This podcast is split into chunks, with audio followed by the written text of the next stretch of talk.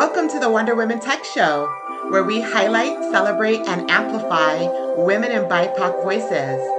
We're bringing Wonder Women Tech to the airwaves. I'm your host, Lisa Mae Brunson.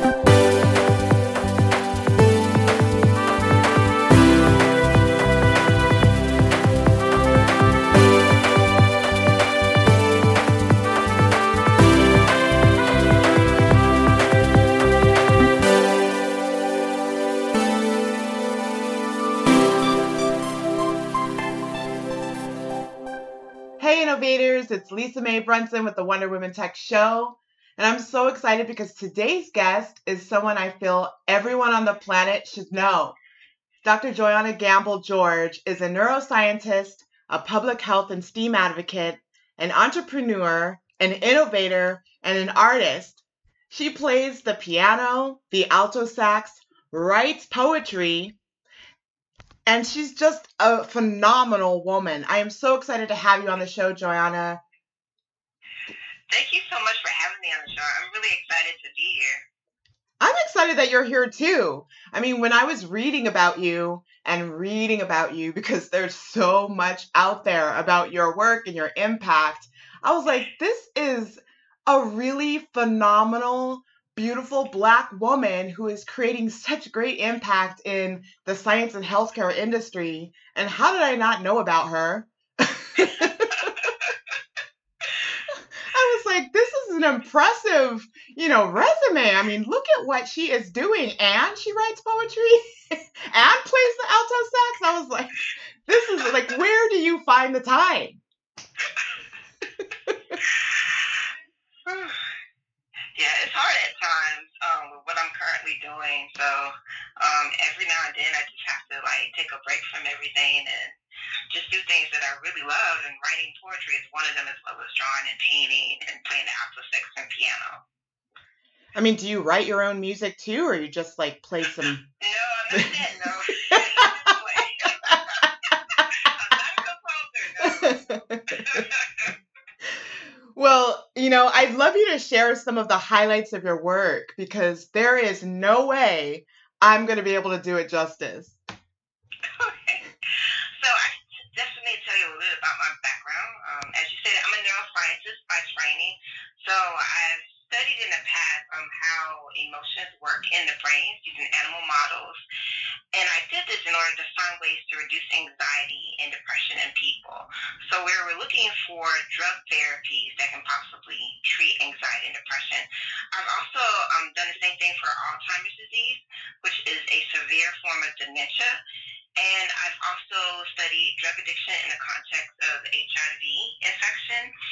And I looked at um, some of the molecular and cellular consequences of drug abuse, um, particularly focusing on neurotoxicity. Currently, I am a AAAS, which stands for the American Association for the Advancement of Science. I'm a Science and Technology Policy Fellow through that organization, and I'm stationed at the National Institutes of Health. And as a AAAS Science and Tech Policy Fellow, I serve as an expert science advisor for other scientists. And these scientists can be physicians, they could be psychologists, nurses, or even data scientists. And they span all across the United States and they conduct what is called implementation science research. And they're basically trying to understand the barriers and the facilitators um, for implementing interventions that can prevent or treat chronic heart and lung diseases and mental health in people that are living with HIV. Also, um, during my doctoral studies at Vanderbilt University, I co-founded a biotech company that is currently searching for methods to combat brain disorders and other health issues, and it's called SciX. So, um, the biotech company, I'm currently the COO and the chief scientific and medical officer there, and I'm responsible not only for managing the day-to-day operations of the company, but I'm also responsible for articulating and advancing the scientific strategy of the company. So I will, on a typical day, research different healthcare issues and try to transform those solutions into action plans uh, for developing software application or devices that are desired or needed by our potential customers and that also align with what the company really wants to do and envision in the future. And one of the projects that I'm currently involved in is the research behind the development of a wearable device alert system that communicates with medical sciences through blockchain. And with that wearable device system, it has three functions. One is to monitor in real time an individual's health condition. Um, then it uses um, predictive analytics in order to predict a life-threatening event due to that health condition. Um, just taking in um, pre-existing medical history from a patient, as well as any um, information systems that they're currently having, um, and vital signs that relate to that life-threatening event for the health condition. And then last, it really tries to prevent the life-threatening event um, from happening um, by alerting the emerging medical services when the life-threatening event will possibly happen before it happens actually. And another project I'm involved in uh, for SciX is a project that it's a wearable device that can record brain activity while an individual that suffers from a movement disorder like Parkinson's disease plays a virtual reality based rehabilitation game. So those are some of the things that um, I have been currently involved in. I mean, I I'm listening to all of this and I'm like, what, again, where do you find the time? But you know, too, like this is this is historic in my opinion. Like to be able to start to track you know a person's uh, movements and how they're you know if they're jogging and then you know you receive an alert on your cell phone that says like slow down your heart's you know looking different you know it's beating abnormally and can be able to give you an alert before you go into you know a cardiac arrest event.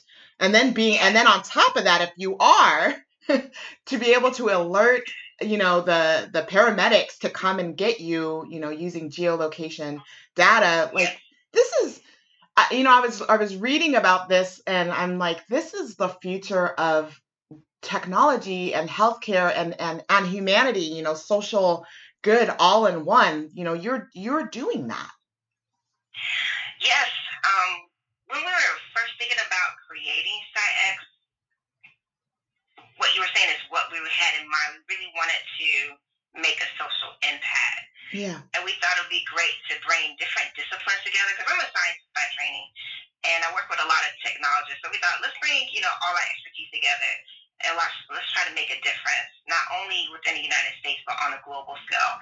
And the wearable device alert system, we thought it would be a, a, a great starting point for our company because so many people suffer from heart disease. It's not just in the U.S. It, it spans all across the world. And, you know, heart disease, it can lead to reduced quality of life and a lot of long-term disability. And mm-hmm. we both, both me and another co-founder, we have relatives that suffer from heart disease. And I've had relatives who have passed away as a result of stroke. So we're trying to prevent that from happening. Um, and then you have those cases where people you know, if they're in the midst of having a heart attack or a stroke, they just can't get to the phone in time. Yeah. Yeah. So we want to we want to try to stop that from happening and help those individuals and get them the help that they need so that you know they can get to the hospital in time or any other type of medical care facility and they can meet their heart health team to help them. Um, but the other thing that's really cool about um, this device that we're creating is that we also wanted to be able to communicate with medical providers because sometimes you know um, when you're having certain abnormalities with your vital signs, maybe your heartbeat is beating a little bit irregularly, it doesn't necessarily mean you're going to have a stroke or a heart attack. So with the device, we also have, are incorporating aspects where you communicate with a medical provider or can even be a nurse practitioner that can talk to you about some of the things you can change about your behavior so you can stop that irregular heartbeat. And then we also have another added layer where we provide very like tips on nutrition, you know, what you can eat in order to have a more healthy diet, um, what are things you can do to reduce maybe you're overexerting yourself that are leading to these abnormalities with your vital signs. So we're trying to make it very comprehensive where the individual can really take a more active role in, you know, maintaining their health, but also they'll get the assistance that they need when they're in the case of an emergency. Wow, that's pretty incredible. So it like monitors your health data, tracks it, and then gives you feedback on how to prevent, you know, having a heart attack or a stroke. That's just Yes. I mean, I'm just blown away by that. I'm excited that this technology is coming to fruition. Is it already out, or are you? uh, Where are you at with the? So we're still in the creating and the development process right now, so it's not currently out. And then there's also a lot of regulation we have to go through before it's out in the market. So you have to um, definitely um, go through um, regulation by FDA um, Oh yeah. before we can actually, and then we have to also do a clinical trial, test it on people. Um, because, you know, you do have this issue of protecting people's data Yeah. because you're dealing with their medical histories. So it has to be um, permission by the healthcare system or the medical providers within the healthcare system as well as the patient. So there's a lot of policies we have to, you know, bypass and get approval for before we can actually put it on the market. Say, oh, here you go. Why don't you try it out? And then the other thing we have to do is do a lot of user experience research Yeah. um, where we get people to play around with the technology and let us know this is what they like, what they don't like, this is what we can improve on to make it better, so that it's suitable for not just one type of individual, but it's suitable for people from diverse backgrounds. Yeah. You know, I do not envy you because you have to take on the FDA, data privacy, smart technology issues, beta testing, implementation. I'm like, but you know what? I'm happy that you're doing that. I'm happy you're doing the work so that one day we are all going to benefit from this technology and your, you know, your scientific research. Yes. Um, and I really couldn't have done it by myself. I have really an awesome team that is really about, you know, making a difference in the world. And we really want to make an impact and really improve humanity. So I have to give kudos to them. No person stands alone. That is for sure, especially when you're changing the world uh, on a, on a global impact. You know, I want to take it a step back because you know we all have to start somewhere. I'd love to learn more about like what got you into this field. Like, did you wake up and say, "I want to be a scientist and change the world, and I want to like tackle Alzheimer's"? Like, where? like what person you know wakes up and does that like was there a defining moment or how old were you when you really wanted to step into this field There's two different paths and two things that led to me um, really entering into science. I, when I was a kid, I really did not know what I wanted to do.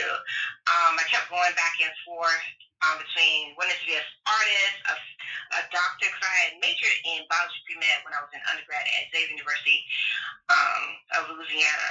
And I was going back between that and also wanting to be a scientist.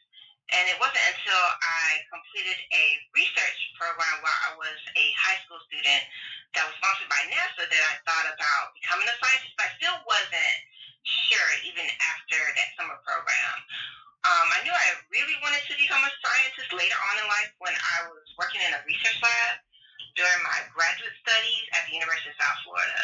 So while I was finishing up a graduate certificate program in the health sciences, I remember getting an email um, about a volunteer opportunity at a VA hospital to do neuroscience research. So I responded to the email, interviewed with the lab leader, and started doing experiments using drugs that have been known to treat kidney cancer to see if they can treat memory problems, such as those in people with a form of dementia like Alzheimer's disease. And that research opportunity was my first chance to do research that concerned the human brain. And after that opportunity, I was really hooked on neuroscience research.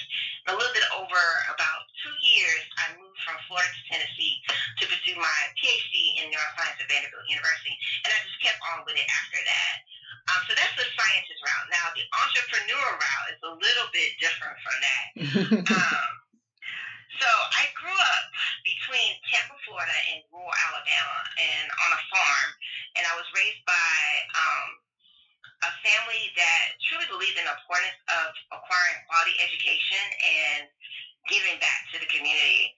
And as a result of my upbringing and getting involved in a, at a really early age in programs that support the STEM disciplines, I not only just developed a love for science, I also developed a love for technology. So I remember I had this volunteer experience with the Peace Corps and the University of South Florida to address health disparities in the state of Florida. And I also got a chance to go overseas to increase my passion for um, public health.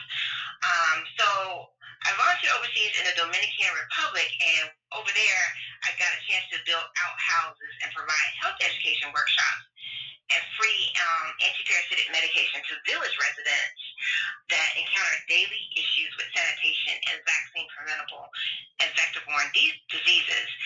And from this experience, I realized the importance of connecting patient-directed resources to medically underserved communities with the help of science and technology.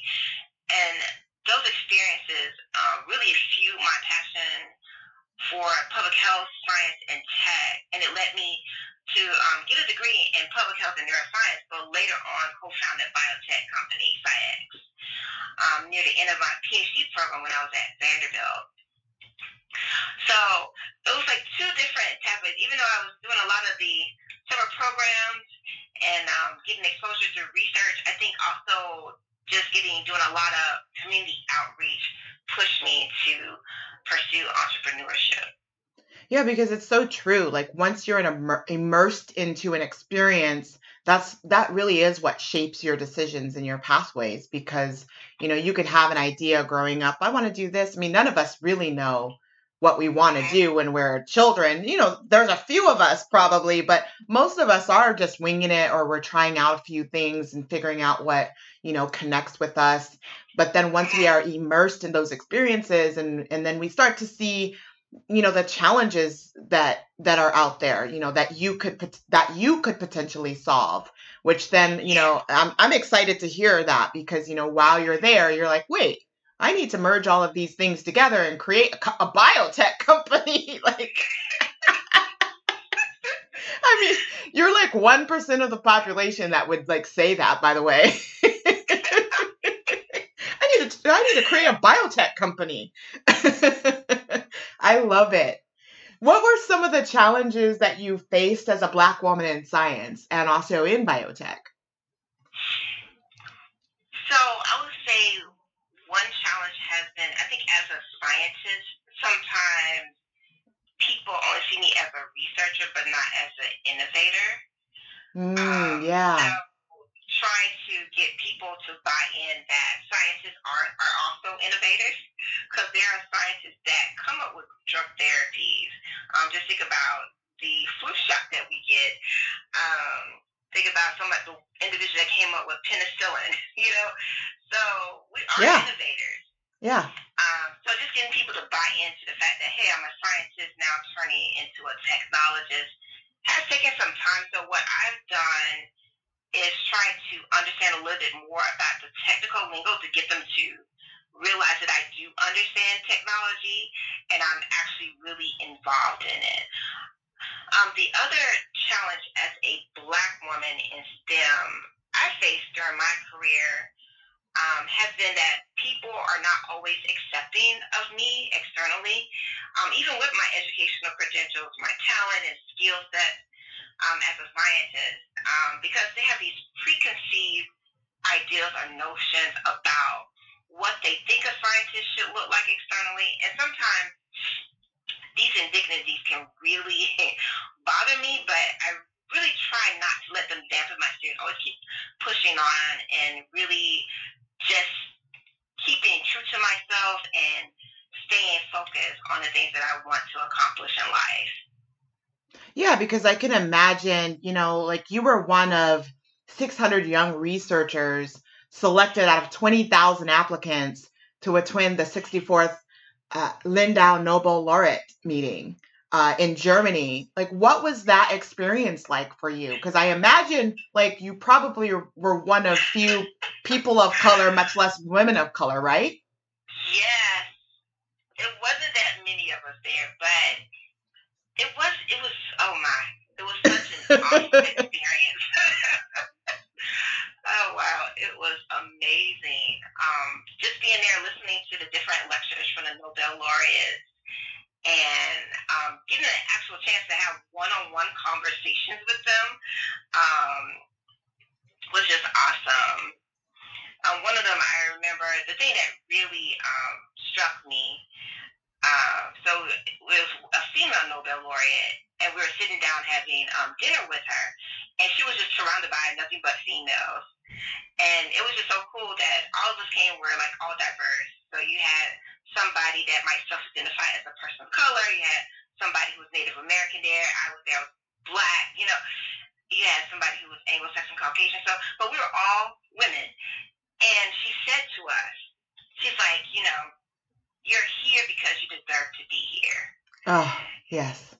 And she told me that we expect out of you extraordinary things because you are an extraordinary person. And that, oh my, that made me feel so good. Because oh. having to have those experiences where people didn't accept me, and then to have this woman who is just, you know, I'm like, wow, she's a Nobel laureate saying that I'm extraordinary.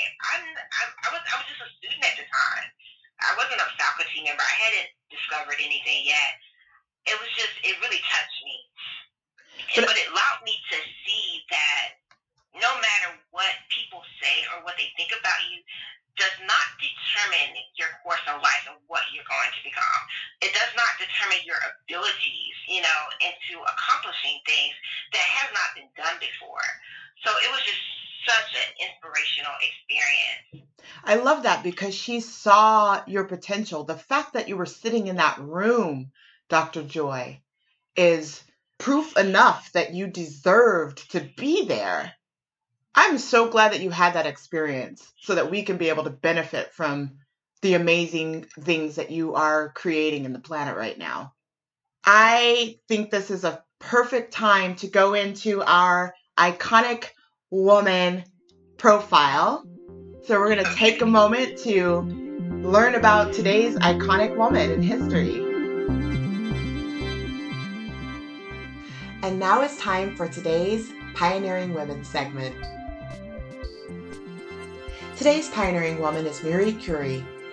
Curie was a Polish born French physicist and was famous for her work on radioactivity.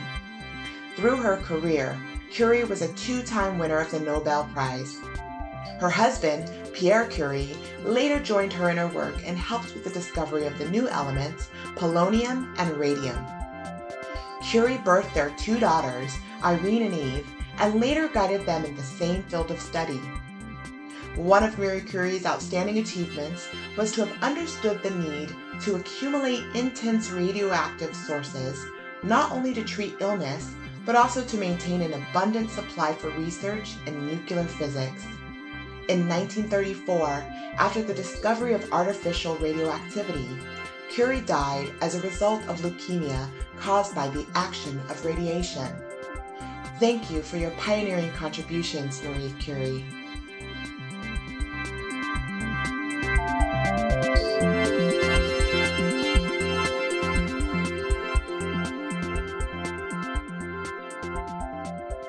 So, everybody, welcome back. We're here with Dr. Joy talking about the amazing things she's doing right now in neuroscience. I, I mean, I am so blown away by what you're building right now and the challenges that you're combating.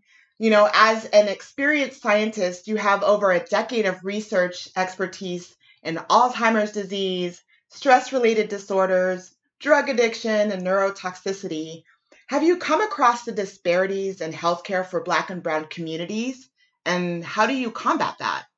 So I have um, come across, um, not necessarily directly in the research that I'm currently doing, because the, the research I'm working on looks at drug therapies. I use a lot of animal models, but just from the background, there are disparities where um, ethnic and racial minorities do suffer more from uh, stress-related, trauma-related, um, anxiety and depressive disorders.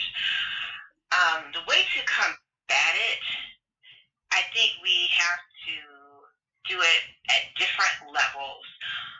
So we can always do it at the level from a cellular or molecular standpoint where we're looking for, you know, biomarkers to treat the conditions.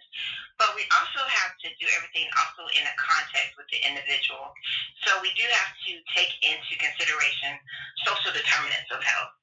Um, so there are factors where um, ethnic and racial racial minorities, so the black individual, indigenous people of color, have disproportionately suffered health disparities due to the fact that sometimes they just don't have the access to the health care they need or they cannot afford the health care.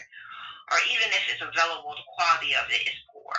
Yeah. And also, sometimes within the healthcare system, there are implicit biases or even explicit biases um, that ethnic and racial minorities face um, where they're not treated properly um, by healthcare professionals when they're trying to um, get treated for an ailment. And then you also have to think about um, research history, distress in some of the communities um, where research has been done unethically on ethnic and racial populations and not for the benefit of helping them, but actually hurting them. Mm. Um, so taking all of that into consideration, um, you have to just think at things at different levels on how to combat the issue. Um, you can't always look at it, well, let me just create a drug and that will make all the problems go away. Um, sometimes some of the problems are institutionalized or systemic. Yeah. Um, it's not necessarily there's something just wrong with the host.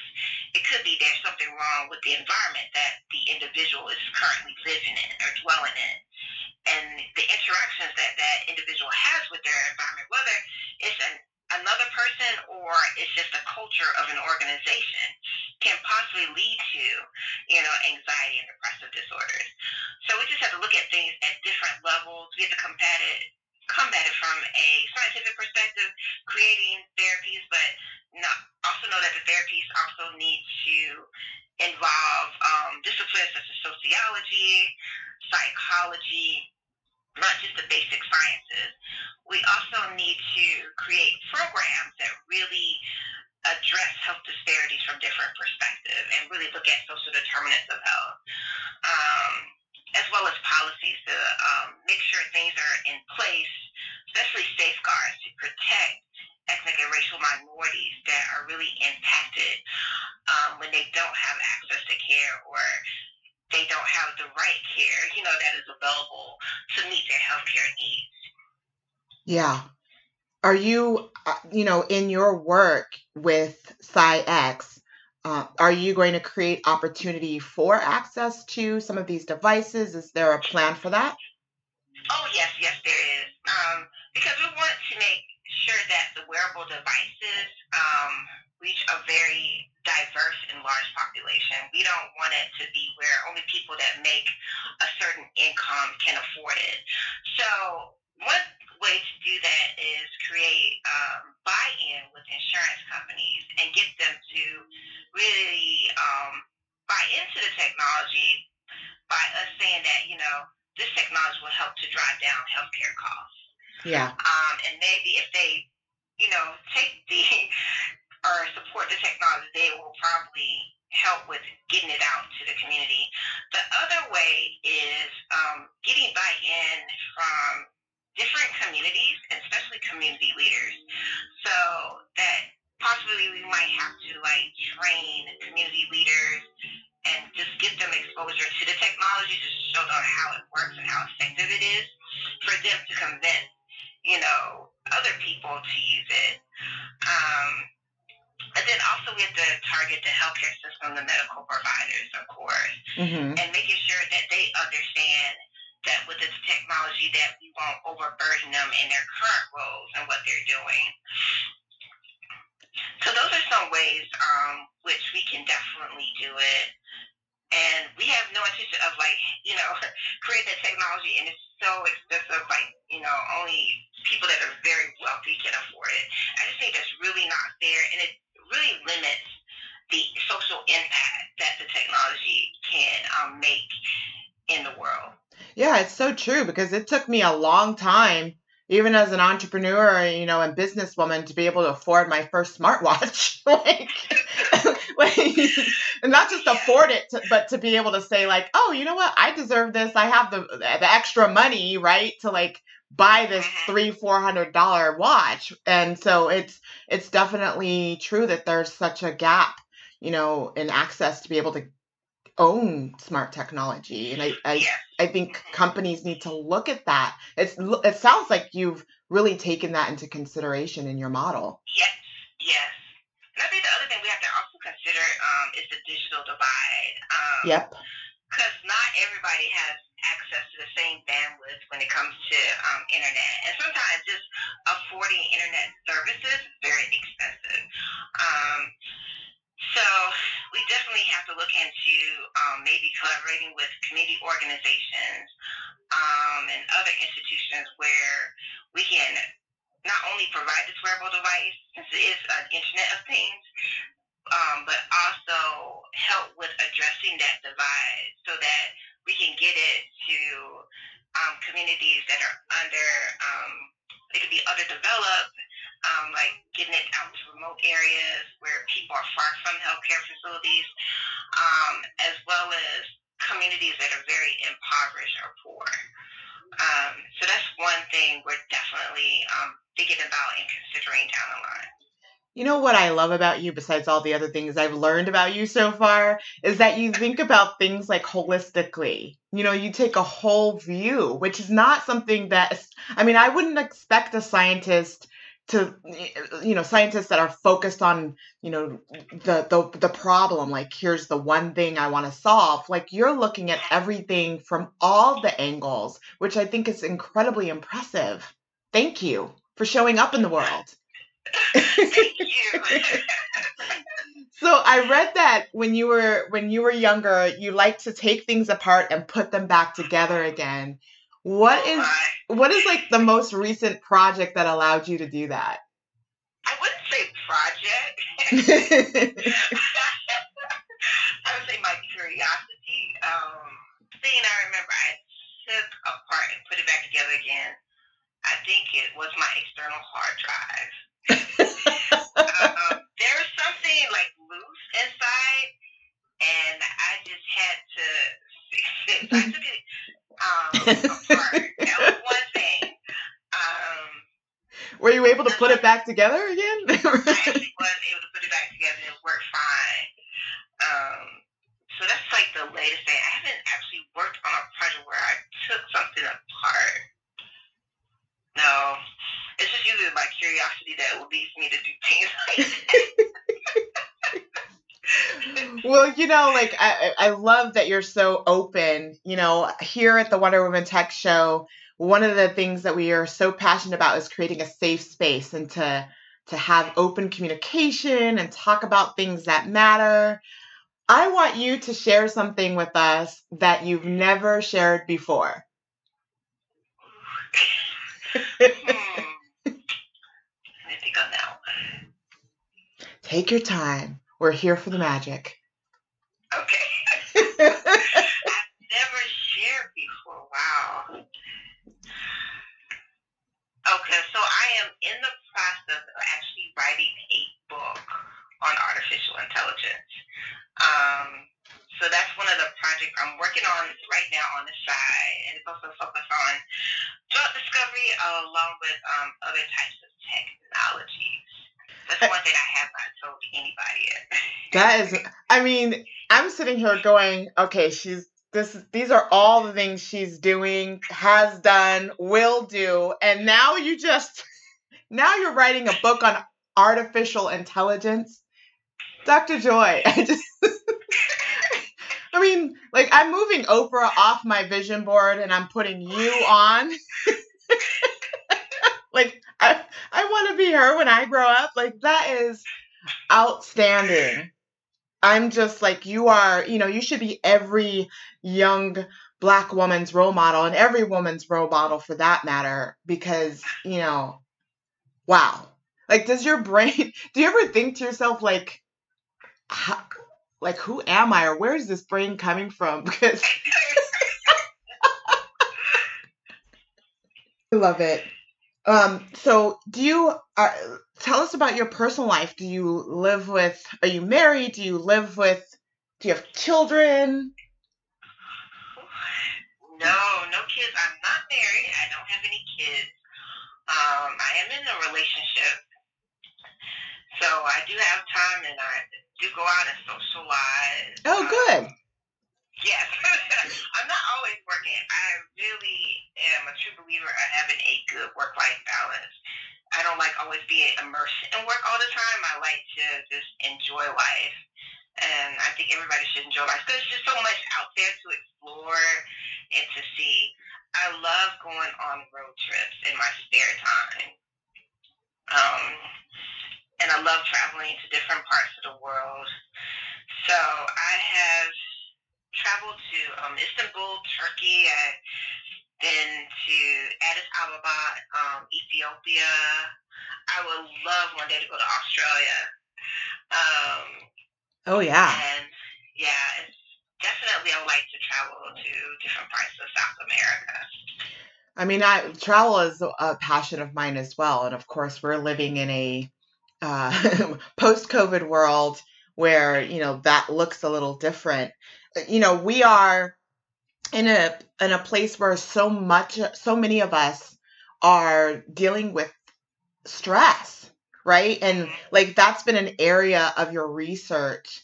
Do you is there anything in your work that has proven to be, you know, um, supportive for what's happening in this COVID environment that we're experiencing? I will say, um, one of the things is that when it comes to stress or anxiety that's brought on by stress, um, as individuals, we're very unique and we come from different walks of life. And based off of those experiences and also our values and just how we see life and how we cope with it, um, especially during a really challenging time with the COVID 19 pandemic, we might react differently.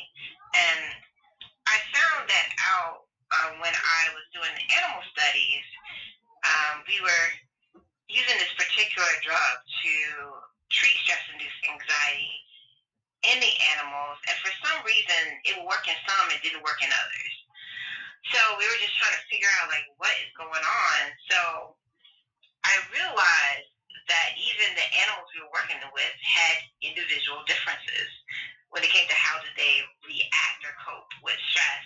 So I actually had to create a behavioral test that will actually prove that.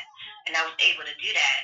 And that just relates to us as humans. We just react differently mm-hmm. based off of the things that we've been in life.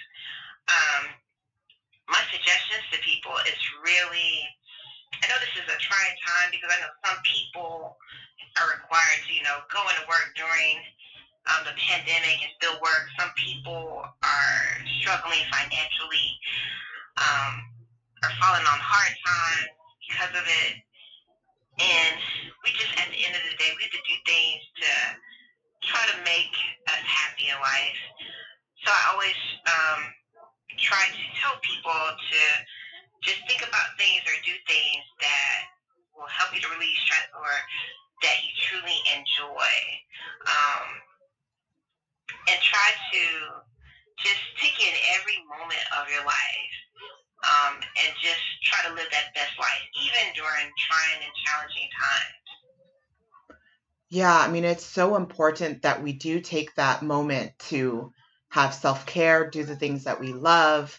You know, a lot of us are in a, in a space of grief. I was just talking to somebody yesterday who um, was telling me that she can't shake the grief she feels. And and so we are all collectively going through through probably the single most you know anxiety induced stress related like global event of our lifetime so this is an important time to take stock of of what makes us happy.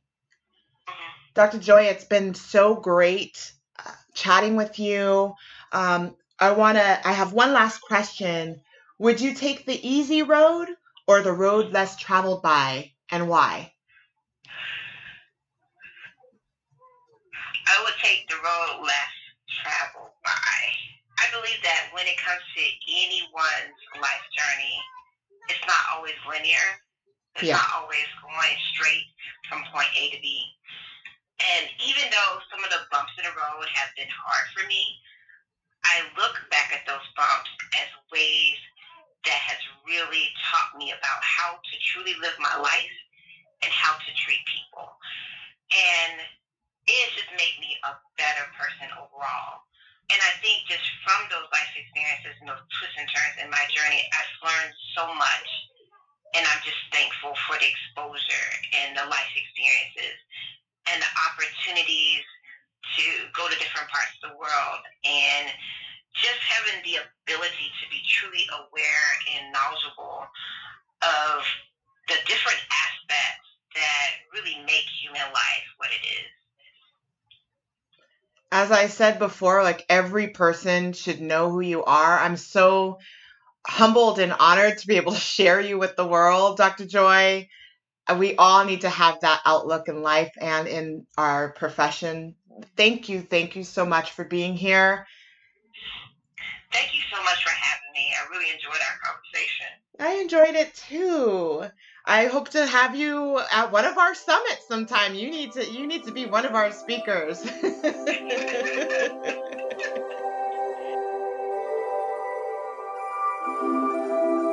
Thank you so much for being here, innovators.